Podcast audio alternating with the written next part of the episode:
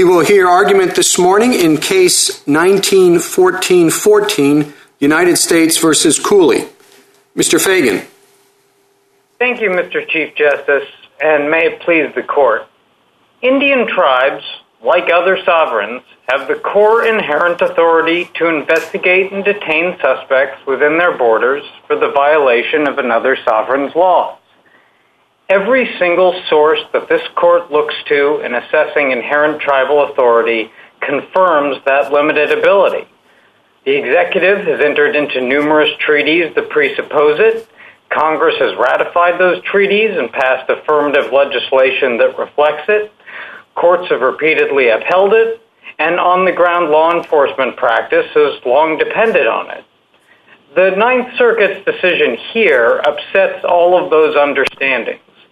Its tribal sovereignty analysis would logically suggest that tribes are reduced to no more than private citizens in policing rights-of-way and non-Indian land on their reservations, and I think that's the position respondents taking.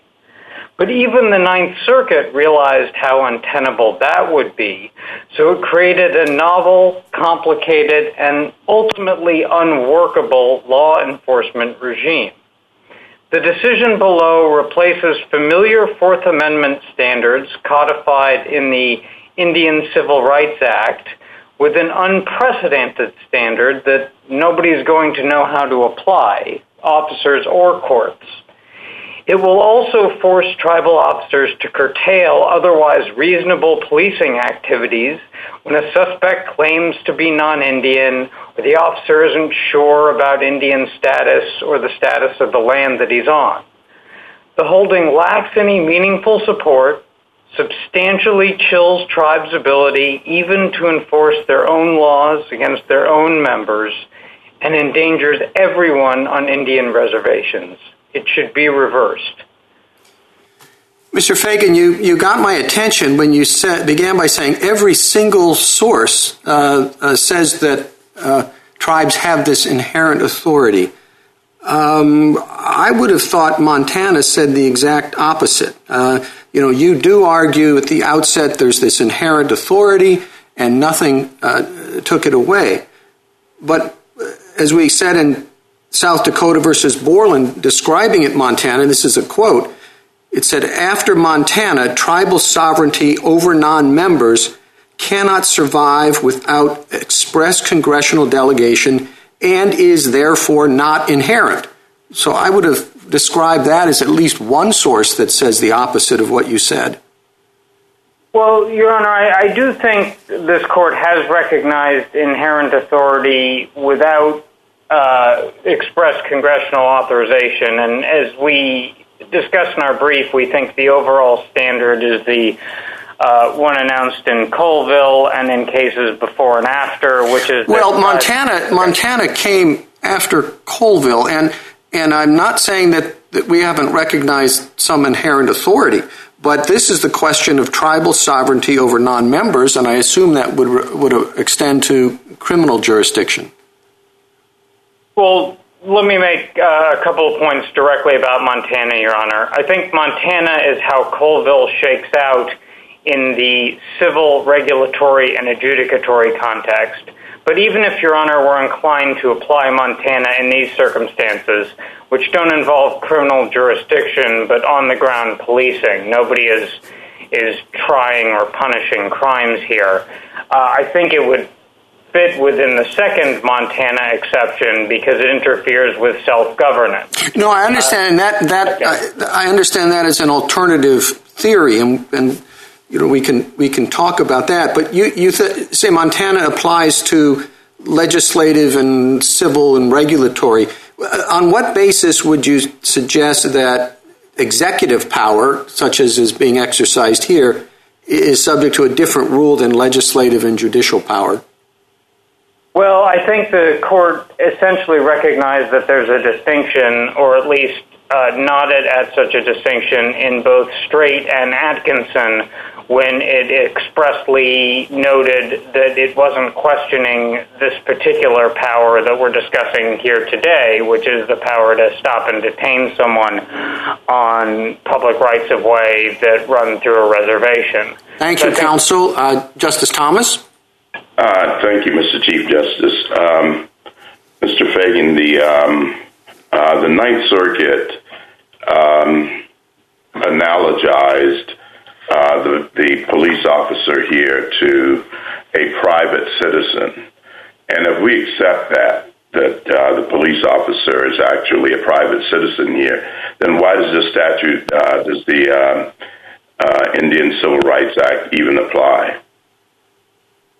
Well, Your Honor, the Indian Civil Rights Act contains a very broad definition of the governmental activities of uh, the tribe, and I think it probably would still apply, but I think that's another inconsistency in the Ninth Circuit's opinion that I think makes its conclusion ultimately untenable, which is that they recognize some sovereign authority in one respect, as you note, and then deprive the uh, tribal officer of it in another respect. And I don't think that uh, citizens' arrest authority is at all workable or at all what anyone has ever contemplated. Among other things, I, I don't think citizens' arrest authority by anyone's lights would include the ability to do a Terry stop based on reasonable suspicion, which is what traffic stops are, let alone a, a frisk for weapons. Um, And I think everyone's assumed that tribes can do much more than that, as the treaties reflect, as the statutes reflect, and as on-the-ground practice reflects.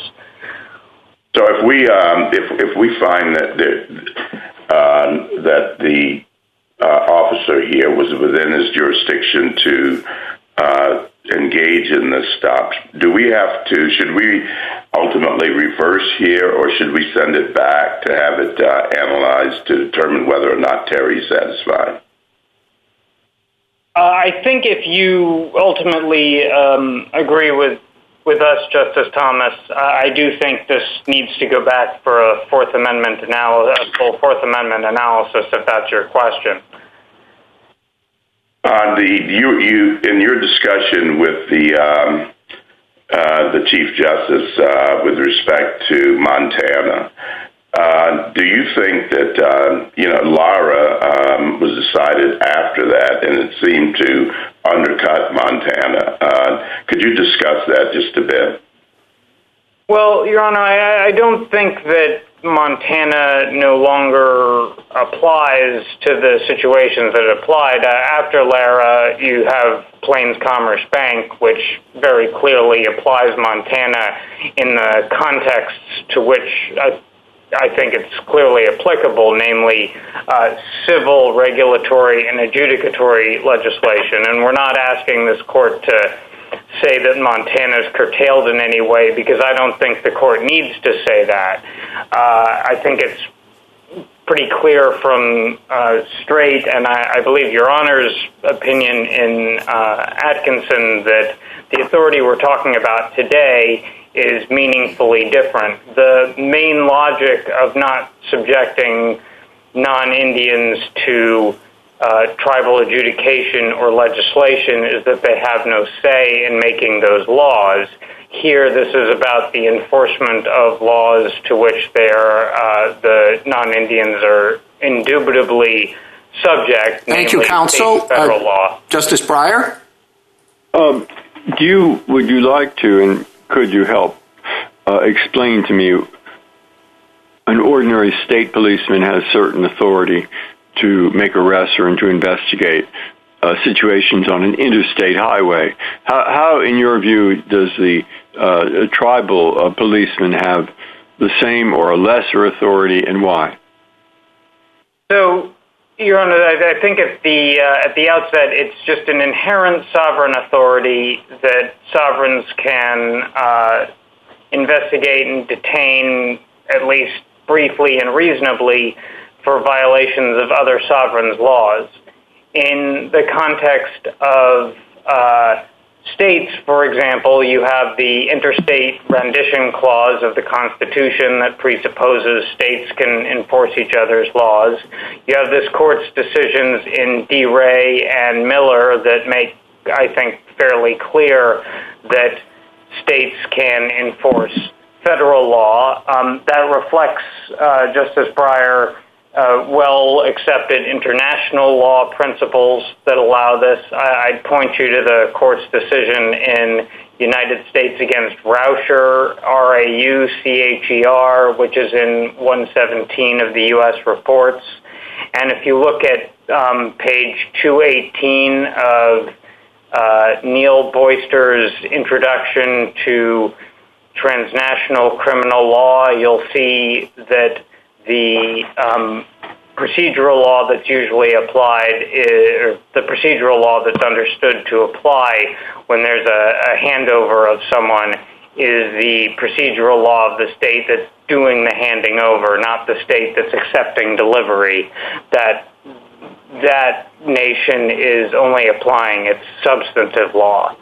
And the authority that we're asking for here for tribes, and that we think tribes have always had and that everyone's always assumed that they had, is uh, a more limited authority than even the courts recognize that states have. It's not the authority to do a full-blown arrest. It's not an arrest in their own authority that kicks off an adjudicatory process. It's just uh, investigation and detention Uh, in a complementary role. If the state or the federal government says, no, we don't want this person, the tribe has to let him go. So why do they have the authority to, say, enforce or arrest anyway or hold people whom they believe reasonably are violating Montana law, but then they can't uh, try that person for violating the Indian tribe law? Well, the logic that this court's applied for not having uh, non-Indians subject to the tribe's uh, criminal adjudicatory authority is that they have no say in making those laws. That's really not the case here. Um, this is just complementary enforcement, and, Your Honor, it's practically necessary. Uh, as this court has recognized and as Congress has recognized, these uh These areas are policed primarily often by tribal officers, and if they lack this authority, it's going to endanger everyone on the reservation. Thank you, counsel. Justice Alito? Uh, Mister Feigin, do you think you could offer us a general test for distinguishing between those aspects of sovereignty that tribes retained and those that they did not? So if you Uh, if I gave you this partial sentence, I wonder if you could complete it. Tribes retain those aspects of sovereignty that fill in the rest. Uh, that are, I, I mean, I don't think I can do a better job than the court did in, in Colville and, and after that San Carlos, reiterating this and in, in other cases, which is they retain the inherent authority Uh, so long as it's not inconsistent with the overriding interests of the federal government. And the court gave three examples of things that uh, would be inconsistent, namely um, foreign relations or uh, control over the alienation of uh, tribal land to non, non-Indians um, or the adjudication of various matters uh, against non-Indians. But uh, I, as I've said, I, I think this is meaningfully different for, for a number of reasons. Does the uh, authority you claim the tribes retain go further than simply uh, detaining a non-Indian on reasonable suspicion? I think you You just said, in answer to Justice Breyer, that uh, a tribal officer could not actually make an arrest. Could the, could the officer make a, the kind of search incident to arrest that would otherwise be possible?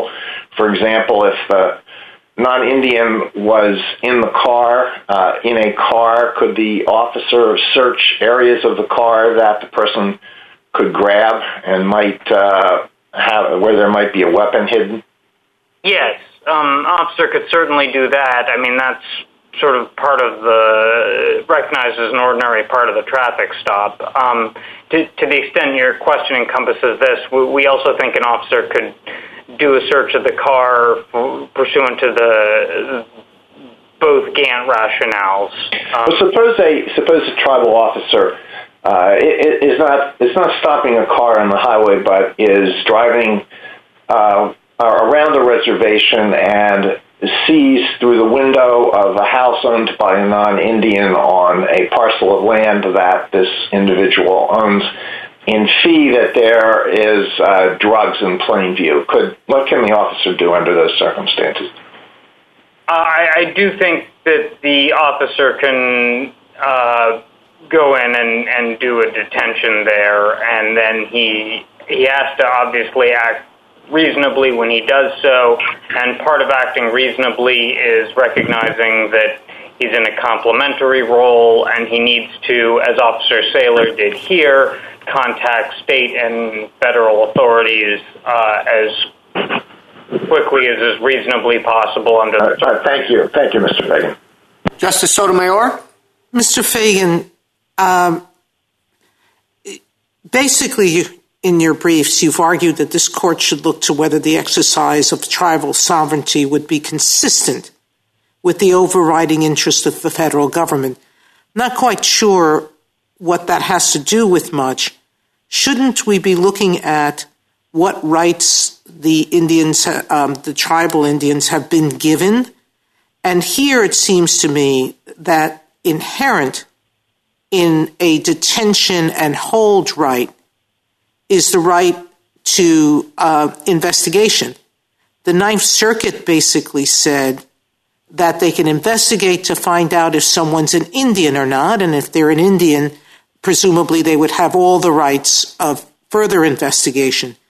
But I don't know why the Ninth Circuit uh, limited view of what the right of detention means should control us.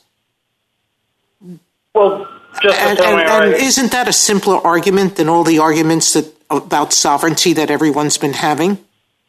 If it's um, a contractual right the Indians have been given, there's no constitutional violation in just being held for the police to determine whether or not you're guilty of a crime sufficient to be arrested.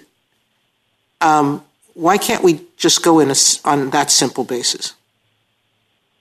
Well, Your Honor, um, to the extent that you would reach the the same result that we're urging today that would preserve traditional understandings of a tribe's authority, um, I don't I don't know that we have a, a huge interest in, in deterring you from reaching that by the um, analytical path that you've described. But I, I do think that as a general matter, um, we do have some interest in this court reaffirming the existence of inherent tribal authority, which I think pervades this court's cases, and I think this encompasses um, the authority that we're talking about today. And I, I do think that's actually the most straightforward and, and the best way to reach this result. Um, I, I, I'm not here contending that Congress affirmatively granted the authority here. I think that uh, tribes have always had it. They've always been understood to have it. If you look at the report, um, for example, the law professor's historical brief, they've exercised it. And um, So if one of my colleagues thinks that Montana controls, you lose it? Uh, no, Your Honors. I, it was explained to the Chief Justice um if Montana controls, and we don't think it does, but if it does, I think this fits under self-governance because it chills enforcement even of tribal law against tribal members because it's difficult Council, to tell. Counsel, my time is out, but I'm not sure that this is uh, the extreme impact on sovereignty that Montana references. Justice Kagan? Uh, Mister Feigin, if you could continue with this point.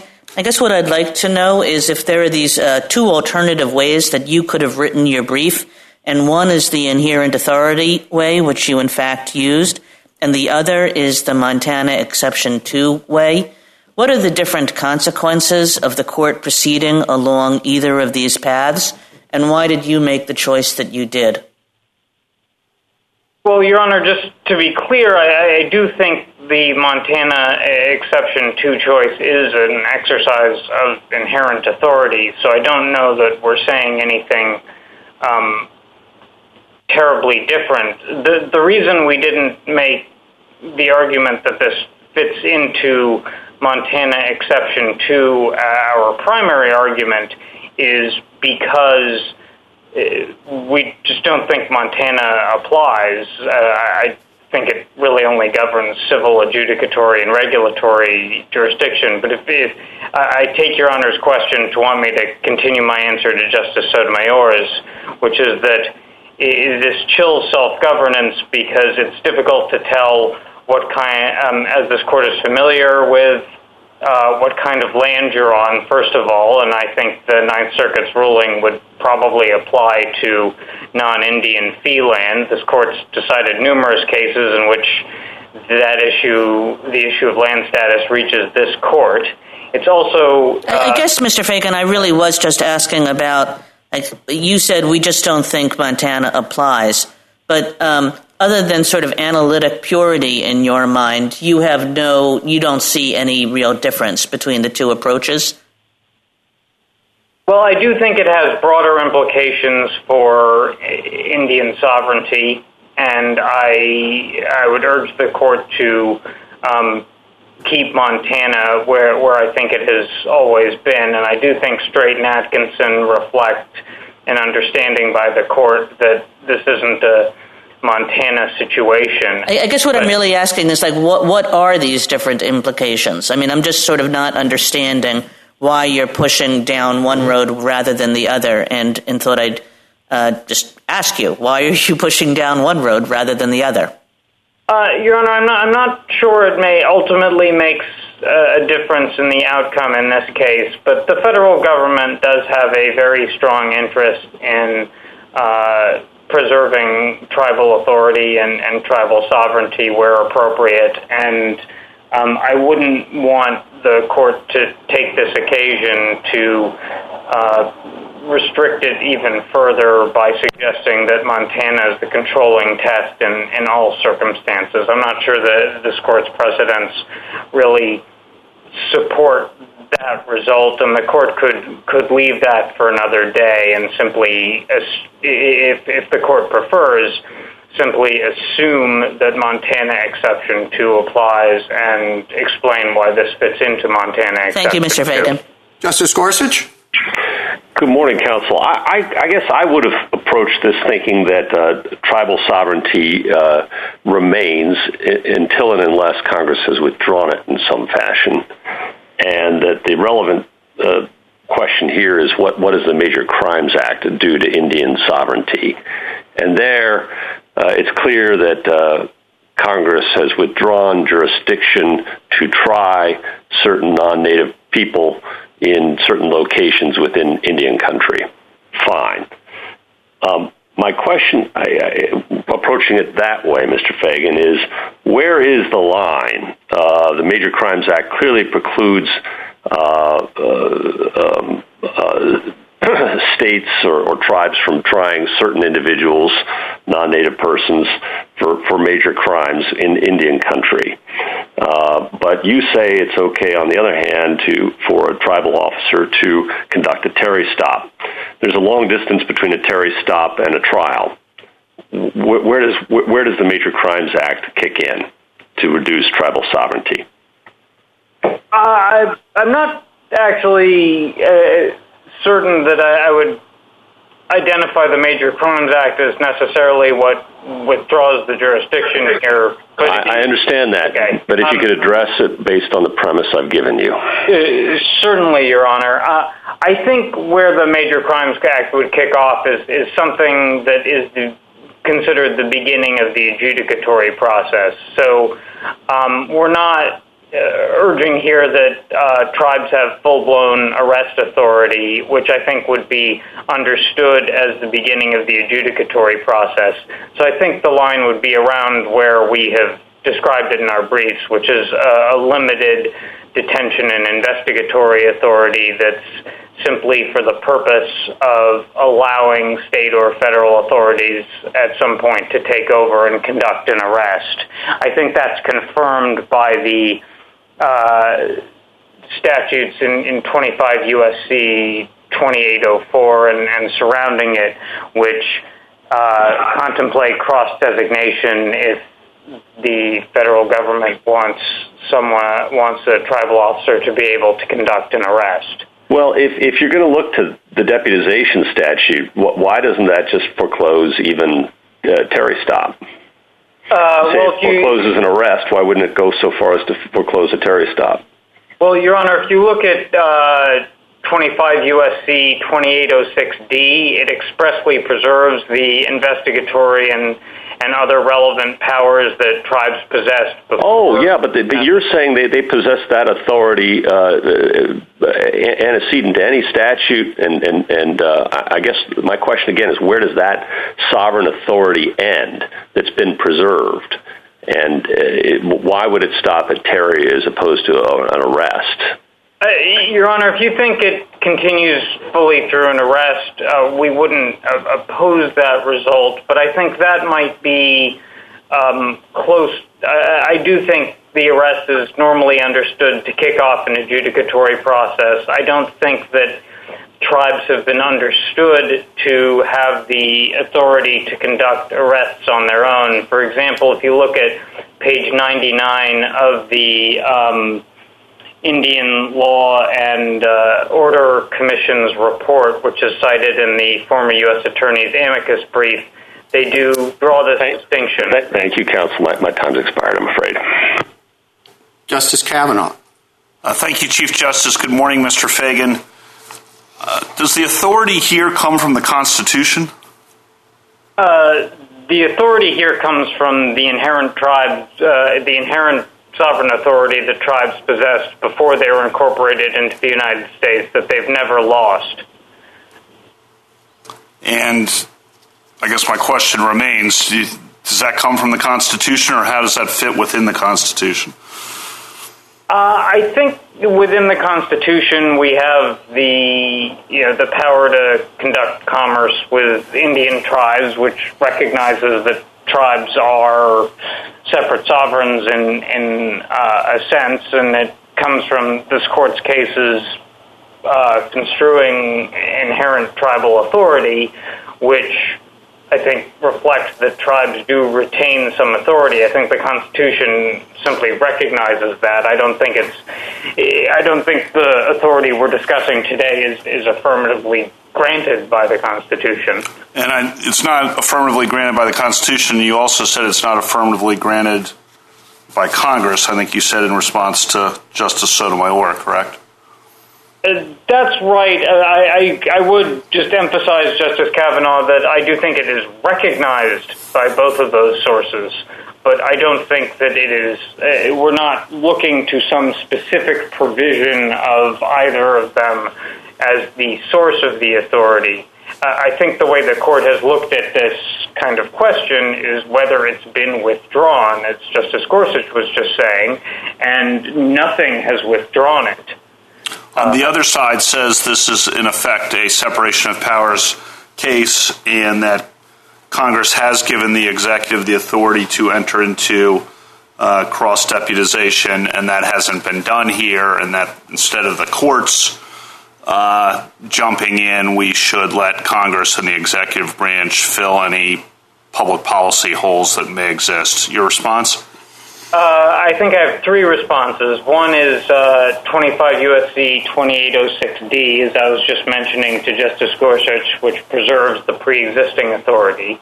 The second is, as we lay out in our reply brief, Uh, the cross-designation authority is uh, great, contemplated as a greater authority here and requires uh, agreements that would have monitoring and compliance requirements for tribes that present difficulties. And third, the current cross-designation statutes uh, don't address the issue of state law, for example, and so we're left with, if we really were trying to solve this problem by cross-designation, it would take uh, some new acts of Congress, and that could be said in any inherent authority case. Thank you, Mister Feigin. Justice Barrett? Mister Feigin, I'd like to go back to your interchange with Justice Gorsuch. Um, you said that the authority, the investigative authority, doesn't extend past Terry stops into arrests because arrests mark the beginning of the adjudicatory process. We, I, I didn't quite follow whether you were saying to Justice Gorsuch that the reason why tribes lack authority to arrest is because they are implicitly divested of that authority under the Constitution, so even under the Colville rationale, or whether it's the cross-deputization statutes, or whether it's our prior cases making clear that tribes lack the authority to finally adjudicate the rights, criminally or civilly, of non-members. So could you just explain to me what it is that takes away that authority, or is it that they never possessed it in the first place? I think they did possess it in the first place, uh, Justice Barrett, just the same way the court recognized in DeRay and Miller that states have that authority. Uh, I hesitate, I mean, if the court wants to say that they have that authority, uh, I wouldn't resist it necessarily, but um, I do think that this court's decisions primarily that recognize that uh, non-Indians cannot be subject to tribal adjudication is one line of demarcation. And also, uh, as I suggested to Justice Gorsuch, and I think fleshed out a little bit more with Justice Kavanaugh, I think the cross-designation statutes at least contemplate that there will be some kind of affirmative conferral of authority if uh, tribal officers are to conduct arrests that effectively stand in the shoes of federal officer arrests. So I would probably draw the line before we reach that point. And I think, you know, the the uh, authority that we're urging here today does stop short of that point because it requires immediately, as soon as reasonable, contacting state and federal authorities. Well, this is my problem. I mean, I'm not suggesting that I think we should say that it stretches that far, but I'm trying to figure out what rationale says that the tribes would retain this authority to do a Terry stop but not to arrest, particularly when you think about the fact that, I mean, one one reason for the practical problems that you identify is that it's difficult for federal or state authorities to police the public rights of way that go through reservations. So if a tribal officer does a Terry stop, I mean, a Terry stop is supposed to be temporary. Uh, who knows how long it might take for a state or federal officer to get there. And then at some point, you know, is he, I, I don't know, at some point it seems like that would mature into an arrest. Well, Your Honor, let me um, let me just try to clarify this. I, I think in some sense we're having a little bit of a, uh, just a terminological debate about what an arrest means. There may be some things that would be colloquially considered an arrest but not formally considered an arrest, and we do think the tribe can do that. As our brief makes clear, we do think they can hold a suspect on probable cause for a reasonable period of time for handover unless and until state and federal authorities uh, tell the tribe that they don't want the person. Well, my time is up, but I'll just say it seems to me that under the Fourth Amendment, that is an arrest. But thank you, Mister Feigin. A minute to wrap up. Uh, counsel? Thank you, Your Honor. Uh, I just want to emphasize how unworkable the regime that the Ninth Circuit and respondents contemplate would be.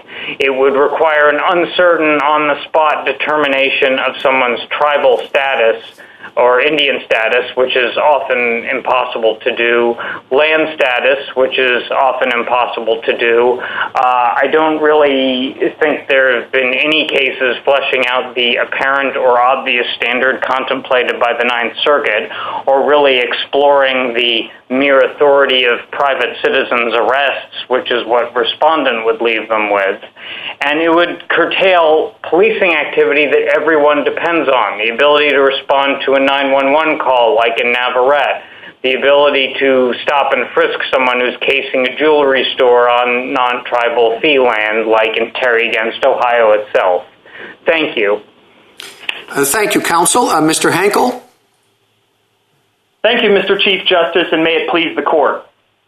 This case is resolved by the fundamental propositions that Indian tribes do not possess sovereign authority over non-Indians, and that Congress has plenary authority over Indian affairs.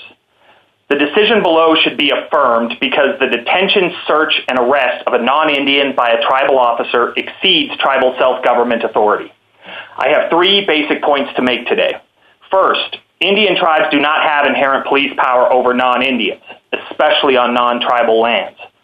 Second, Congress addressed this issue by giving the executive branch broad authority to cross-deputize tribal officers to investigate and police federal crime in Indian country. Finally, no matter why the tribal officer in this case was not cross-deputized, that fact is not a basis to find inherent tribal police power over non-Indians. Instead, it is a basis to respect separation of powers and defer to Congress's plenary authority. The government disregards the unique and limited character of inherent tribal sovereignty. It not only asks this court to find inherent tribal authority to regulate and police the conduct of non-Indians, it insists that tribes have unlimited authority to police all persons and to enforce all tribal, state, and federal laws governing Indian country. And the government claims this sweeping police authority over U S citizens is consistent with overriding federal interests, even though tribes exercise that authority outside the structure of the Constitution, free of political accountability, and cloaked with immunity from civil liability. The government's position is untenable. It ignores that tribal sovereignty is confined to managing tribal land, protecting tribal self-government, and controlling internal relations. In this case, because the exercise of police authority over Mister Cooley was unrelated to any of these limited interests, the Crow tribe exceeded its sovereign authority. The decision below should be affirmed. Uh, counsel, I, I think as Justice Kagan summarized, th- there's a very important uh, distinction uh, with br- of broader applicability than this case over how you should look at it. Um, your friend on the other side says there's inherent authority, Uh, uh, and it hasn't been. The ta- question is whether it's been taken away. He cites Colville. Uh, I understand your argument to be that under Montana and uh, subsequent uh, cases interpreting it, there is no inherent authority. Um, but even under Montana, there are exceptions, uh, exceptions in which we've recognized that there is continuing inherent authority. And I wonder why the second exception doesn't apply here. That exception is when Uh, uh, the conduct at issue threatens tribal self-government, self-rule, which we've talked about in terms of political integrity, economic security, health and welfare. What could threaten that more than the idea that you can't do anything about somebody uh, within the reservation uh, that you have good reason to believe is uh, violating criminal law? It would seem to me that's the prototypical uh, case for the exception. Well, Mister Chief Justice, I think we need to start by looking at what this court said about the second Montana exception in Atkinson Training Company and Plains Commerce Bank. Those two decisions severely limit the application of the second Montana exception. Right. I think that's a f- fair description, but those were, as been pointed out, regulatory, uh, the civil, uh, uh, adjudicatory, and you can certainly argue it makes sense to have a very limited Uh, view in, in that context. But when you're talking about on-the-ground uh, uh, criminal activity, uh, I wonder if the exception should not be as narrow as it is in those other contexts. Well, I, I think here it's important to look uh, at the status of the land. Uh, this is a state highway running through a reservation. There is no landowner's right to exclude. Mister Cooley was parked on the shoulder. Uh, he nothing about what he was doing when he was parked there uh, had anything to do with, you know, tribal internal relations or tribal self-government. And so I think it's important to start from the general proposition uh, about what the uh, what tribal sovereignty is, which it's confined to managing tribal land, protecting tribal self-government, and controlling internal relations. And here, none of that was implicated. Uh, Officer Saylor was enforcing non-tribal laws against a non-Indian. That has nothing to do with the internal relations of the tribe or tribal self-governance. Justice Thomas? Uh, thank you, Mister Chief Justice. I'd like to continue along that line, uh, counsel. The, um, let's change the, um, uh, the facts in this case just a bit, so that rather than uh, the police officer uh, looking in, uh, uh, determining that the um, uh, respondent was uh, uh, nervous and that he uh, made that bloodshot eyes, rather he fit the description of a, uh, a serial killer uh, that the uh, police officer was alerted to, a serial killer uh, who did not commit any of the crimes on the reservation, but happened to be exactly where uh, respondent uh, was. Uh, how would you uh, would you make the exact same argument in that case? Well, I, Justice Thomas, I think it would be important to know uh, how the tribe came to know about uh, the, the serial killer being... No, I just, the only facts I've changed uh, in your case, in this case, is that rather than uh, the uh, respondent being there uh, with uh, bloodshot eyes and sleepy, et cetera, he fit the description that the police officer heard over his radio Uh, of a serial killer. But other than that, all the facts are the same. I, I think in that circumstance, the tribal officer could detain. Why? It's, it sounds like he has reliable information coming from, I, I presumably, state or federal law enforcement about this uh, wanted individual. Uh, but I do not think that the tribal officer would have authority to investigate and, and search beyond just trying to determine the person's identity and whether they fit the description. So why d- does he have the authority to de- to detain there, but not here when he um, uh, has suspicions about possibly uh, not entirely weapons and drugs? Well, because I think that it, it, in the hypothetical that you posed, again, I am assuming that state or federal law enforcement is the one who put out a bolo for a uh, for a serial killer. And, and that circumstance, to me, is far different from what we had here, where uh, after an initial welfare check, Officer Saylor uh, l- launched into a full-fledged criminal investigation where he proceeded to uh, ultimately pull Mister Cooley out of the car at gunpoint and investigate him for suspected drug activity and then put him in the back of the patrol unit and then went and searched the vehicle. I think there, there is, uh, there, there's nothing there. Uh, there, there was certainly no apparent or obvious crime, as the Ninth Circuit found, and I think that's a, a critical difference between what happened here and your hypothetical, where there's uh, presumably state or federal law enforcement putting out uh, some sort of notice instructing tribes to look for this person. Thank you. Justice Breyer? Well, I'd like to continue. What, what what exactly do you think the tribal officer can do, and what can't he do, and why? It, it, under the facts of this case? Well, just in general. I mean, what is the rule? What are the rules that you're you're advocating? That the tribal officer needs to first ascertain uh, Indian status when we're when we're on non-tribal lands. Like, and we so are. How does he do that? I, I mean, think there's a, I think. Yeah, I think there's a number of ways uh, that he or she could do that. Uh, well, he's not an Indian. It turns out he's not an Indian tribe member. I mean, you know, people look. You can't just look at them and see what whether they're Indians or not. Or they, they, people look different. So I, I think that would be a tough one to do. But but suppose he turns out doesn't look like a member of the tribe. Then what? Well, as the Ninth Circuit concluded, you could uh, the officer, officer could start by asking if the officer is concerned about the truthfulness. He's drunk. Well, if, if we're talking about being in Montana, for example, we have eight federally recognized tribes in Montana, all of whom issue tribal identification cards, and all doesn't of have one.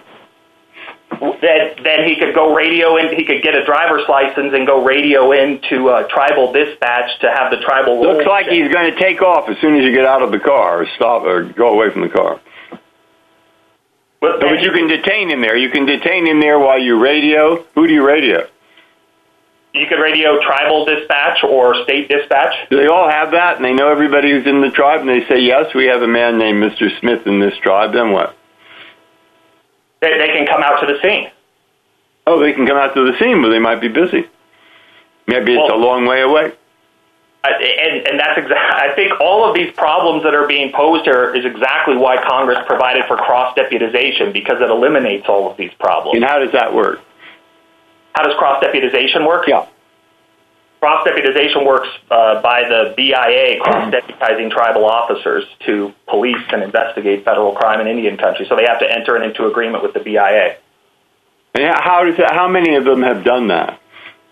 Uh, I, the last statistics that I was able to find were a two thousand two report by the Bureau of Justice Statistics, uh, which indicated that Uh, ninety-nine percent of tribal law enforcement agencies have cross-deputization agreements with either the B I A, neighboring state authorities, or neighboring tribal authorities. So in your opinion, this is a non-problem. All they had to do is get the right paper.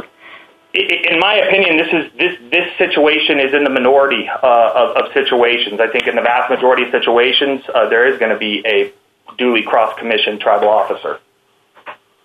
Okay. Thank you. Justice Alito?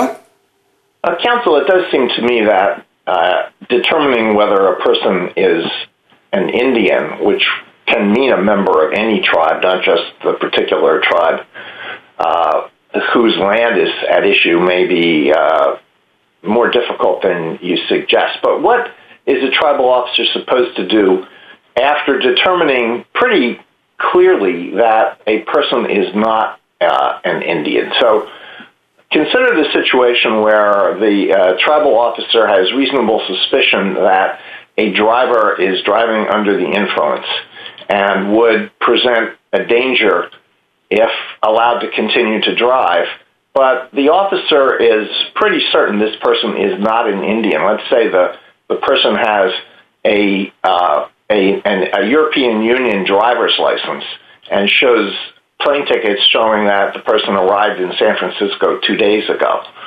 So it was pretty clear this person is not an Indian, but uh, would present a danger if allowed to continue. What can the tribal officer do there?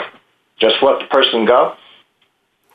I, I think if the conduct rises to the level of a potential, you know, ongoing active breach of the peace where public safety is in jeopardy, I think in that circumstance that would fit under the Ninth Circuit's apparent standard. Uh, but but again, it's going to be fact-dependent. Like here in this case, Officer Saylor said, well, Mister Cooley's eyes were bloodshot. But, as he acknowledged, that wasn't nearly enough for him to determine whether or not he was... All right, well, so this person, the person is not so drunk that uh, it's plain that uh, the alcohol is above the level, but the officer has reasonable suspicion. Can the officer ask the person to come out of the car and perform a field sobriety test? I don't believe so. No, he can't. So he just has to let that person go. He can call and radio in to uh, state or federal authorities to come to the scene. Well, I thought you said that the person can't be detained during that interim period. Well, if he's a set, if he's trying to ascertain Indian status. No, the person is not an Indian. ninety-nine percent clear, not an Indian. He, he he could certainly ask the individual to stay there while he contacts law enforcement, but it, can, can he officially detain? No, I do not think so. It's voluntary. All right. So does it depend on the severity of the offense? What if it is a situation where uh, he has reasonable suspicion that this person ha- is a murderer? If he's got reasonable suspicion that this person's a murderer, no, yeah. I don't think mm-hmm. that's enough, because reasonable suspicion is such a low threshold. I mean, what what is that? And what are what are the surrounding facts? Is, is, that, that that I think that ultimately, if, if this if there's information that somebody's a serial killer and they're about to run into a school, again, when when there's some sort of active breach of the peace, some sort of imminent threat of violence, there is uh, there is a reason at that point to step in and just detain, and I think that comports with the Ninth Circuit standard. Uh, thank you, Justice Sotomayor. Counsel, if they're not authorized by law to make to do investigations, why are they subject to the Fourth Amendment? Well, they're not strictly... To the Fourth Amendment's exclusionary rule. Well, it, it, well, they're not strictly subject to the Fourth Amendment. It's the Fourth Amendment counterpart under the Indian Civil Rights Act. Why is that subject to the exclusionary rule?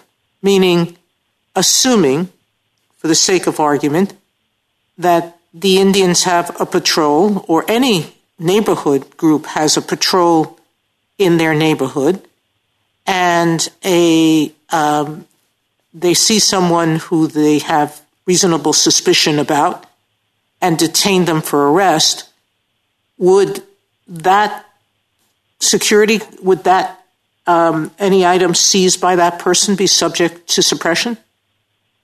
Yes, they would. Why? Because it's a private security force on my private land. Well, or even on the street around my private land. Why are they subject to the Fourth Amendment? Well, the They're not the government acting. The government concedes that the exclusionary rule. I know they've helped you out by. I know they've helped you out by that, but it seems to me they should have argued in the alternative. But that would have been my litigation strategy. I'm asking you a question. Sure. That so, question is, um, why are they subject to the Fourth Amendment outside of the government's concession? I guess let me answer it by explaining what I think the deterrent effect is. I think that recognizing the Fourth tribal- Amendment, that that has to do with you asking us to create another uh, rule. I'm asking you, under the rules as they exist right now, if you could don't consider them sovereign and you don't consider them acting on behalf of the government because they're not deputized, why are they subject to the Fourth Amendment? Why is anything they found subject to the Fourth Amendment suppression rule? Because the Indian Civil Rights Act includes a Fourth Amendment counterpart. and it, it, Whether it's a counterpart or not, it's not the Fourth Amendment. If right, the well, Fourth no, Amendment right. says only private actors, putting that aside, counsel, um, what would happen if I, as a private citizen, had reasonable suspicion that someone was a danger? It's Justice Alito's hypothetical. Would I be justified um, of a drunken driver? Would I be justified in holding that person? I, uh, uh, that would be pure citizen's arrest analysis. You could potentially be subject to a civil claim for false imprisonment, but certainly any evidence that you seize isn't going to be subject to suppression. Is it false imprisonment if it turns out that the other side... Well, you would say just the detention itself would subject me to liability. Okay. Thank you, counsel. Right. Right. Justice Kagan. Mister Henkel, the government relies in some significant measure on the idea of cross-enforcement authority. In other words, uh, the belief that uh, sovereigns generally have the power to respond to potential violations of another sovereign's laws. Um, are you contesting that that authority generally exists, in other words, outside the Indian context? Or are you uh, accepting that but just saying it's it's different in the Indian context? I, I'm not accepting that, no. I, I think the first place to start is a line of analysis that this court gave in Plains Commerce Bank, where the court expressly rejected, you know, drawing some sort of parallel between tribal authority and what state and federal authorities they can do. Those, that line of argument, this court said, completely overlooks the very reasons that cases like Montana and Oliphant and this one even exist, which is that the sovereign authority of Indian tribes is limited in ways state and federal authority is not.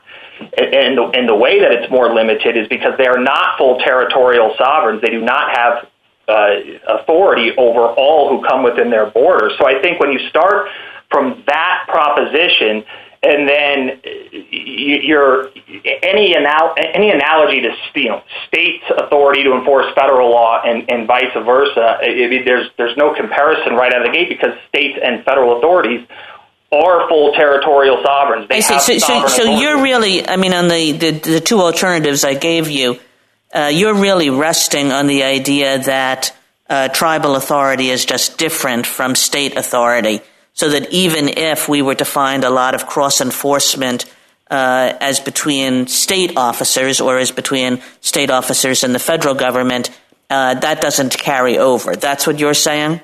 Yes. And, and but you don't contest the premise. No, not generally. I do not. I think that uh, no, I, I don't. I don't contest it. Because, for example, you cite Professor Kerr in your brief, and Professor Kerr contests the premise very pretty strongly that there's uh, a whole lot of cross enforcement, clear cross cross enforcement authority. I, I, I think that the issue on with cross-enforcement is potentially this. I mean, right now, many state arrests lead to federal prosecutions. It happens all the time. But usually the, the initial state investigation is investigating state crime, violations of state law, which makes sense because the police powers in, in the states. There's more criminal laws uh, that, that, that states adopt. And then so there's a legitimate state investigation, and then they ultimately uh, work with the federal government on handing over the evidence, and there's a federal prosecution. I think a more interesting question is posed when a state doesn't actually uh, punish particular conduct, and they're acting purely to enforce uh, federal law. I think there's a potential problem there. I don't think it has anything to do with this case. Thank you, that Mister Henkel. Justice Gorsuch? Uh, good morning, counsel. Um, question for you that I actually would have liked to have gotten to with Mister Feigin, but time didn't permit. Hopefully you have some thoughts on it uh, as well.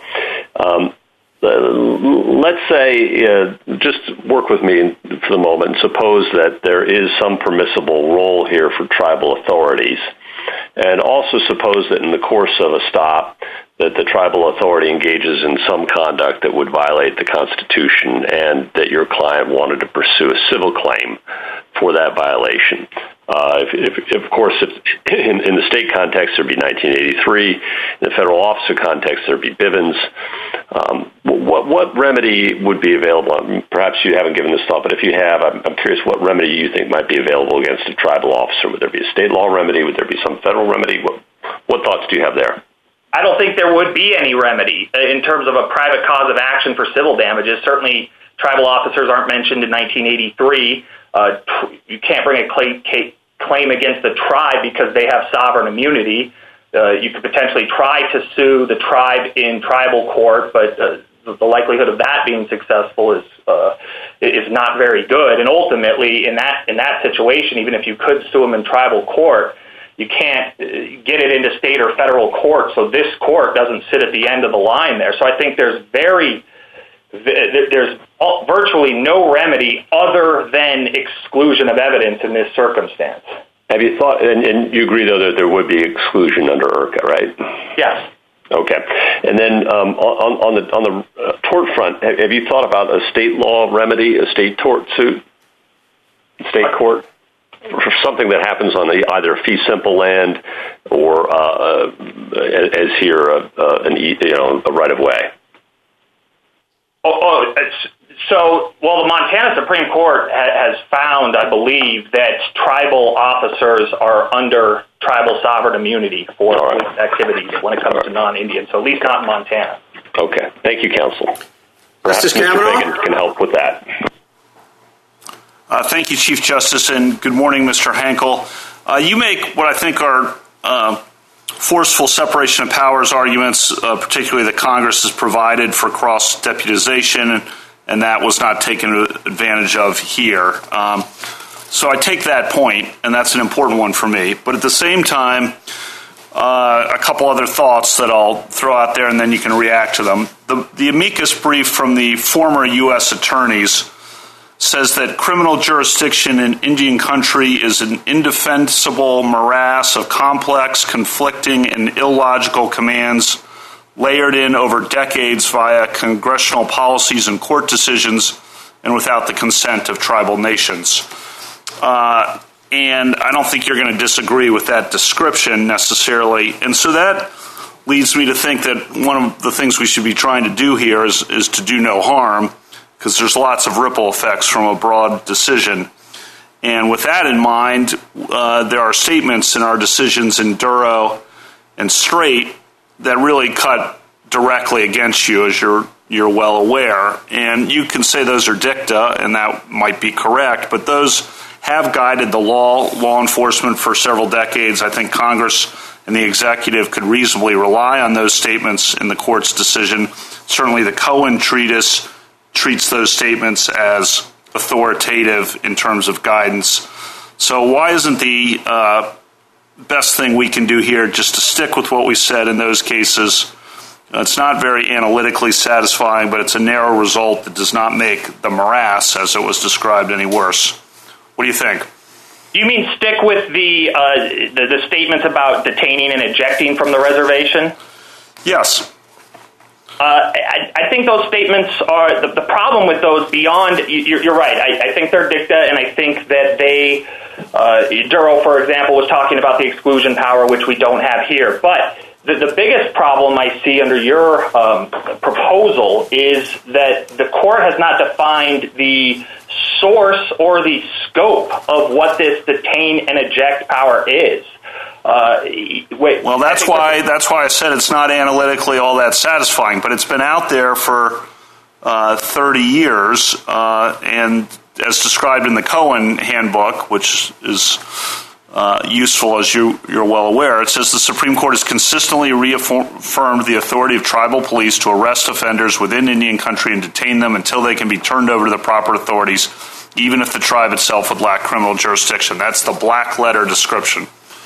I, I think the terms arrest, detain, and turn over are being used uh, fairly loosely. I think we, what, what's happening, look at what happened here. There was a detention, an investigation, uh, pulling Mister Cooley out of the car, putting him in the back of the, the patrol unit, which I would argue is an arrest, and then going back to his vehicle multiple times to search it for you know, you know, evidence of crimes.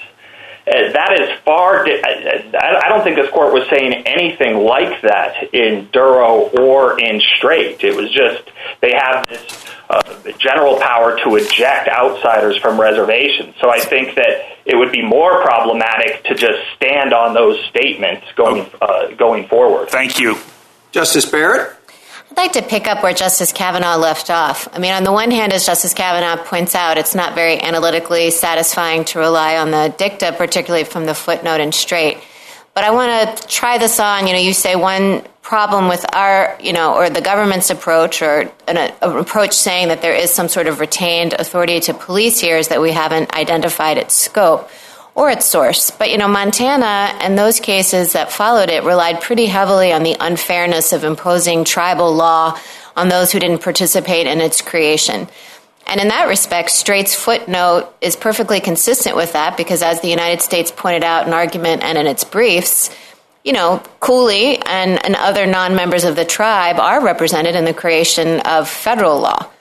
And so it doesn't pose that same problem here. It's it's far less of an unfairness, and Strait's footnote can be seen to be consistent with that principle, particularly if the United States is right that one way to understand Montana is that that is an instance of implied preemption that cashes out when you consider the assertion of authority to adjudicate finally civil or criminal liability or the imposition of regulations on those who didn't participate in its exercise. So can you explain to me why that would not be a way to reconcile the Strait footnote and the United States' proposed authority here?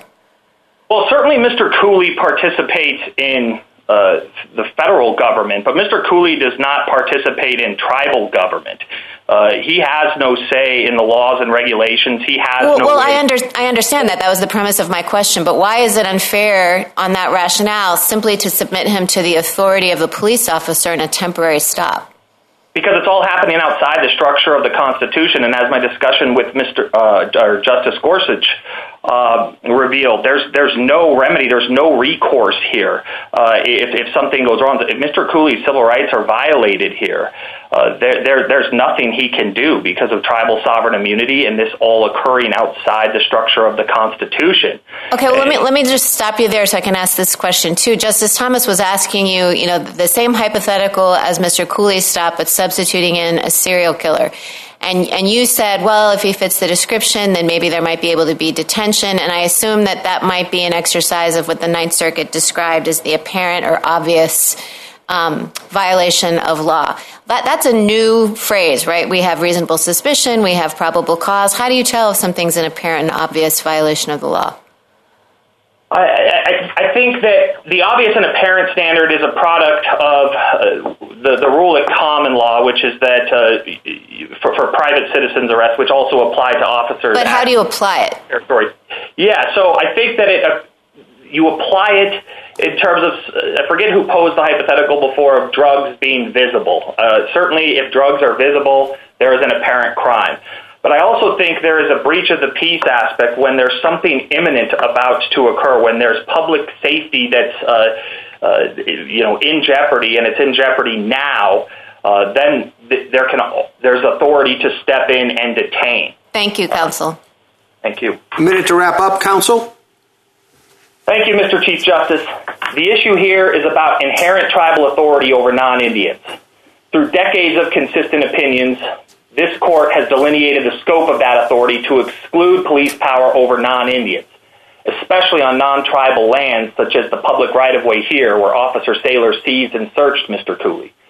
Moreover, to the extent this absence of tribal police authority creates a jurisdictional gap in reservation law enforcement, Congress has already filled the gap by providing for cross-deputization of tribal officers. The fact that relevant officials did not avail themselves of cross-deputization in this case does not justify usurping Congress's plenary authority with a judicial finding of inherent tribal authority. Mister Cooley does not challenge tribal sovereignty. He simply asks that the boundaries of tribal sovereignty be respected as this court has previously defined them. The Court of Appeals decision should be affirmed. Thank you. Thank you, counsel. Uh, rebuttal, Mister Feigin? Uh, thank you, Your Honor. Uh, I would just want to make four relatively quick points. One is just to touch on remedies uh, for potentially uh, unlawful action. Beyond the exclusionary rule, there'd be a suit in tribal court. Uh, I think the tribes have every incentive to be solicitous of such a suit because they don't want to get crosswise with the other authorities. Uh, if the officer is a non-Indian, he can be, which a surprising number of them are, he can be sued in state court.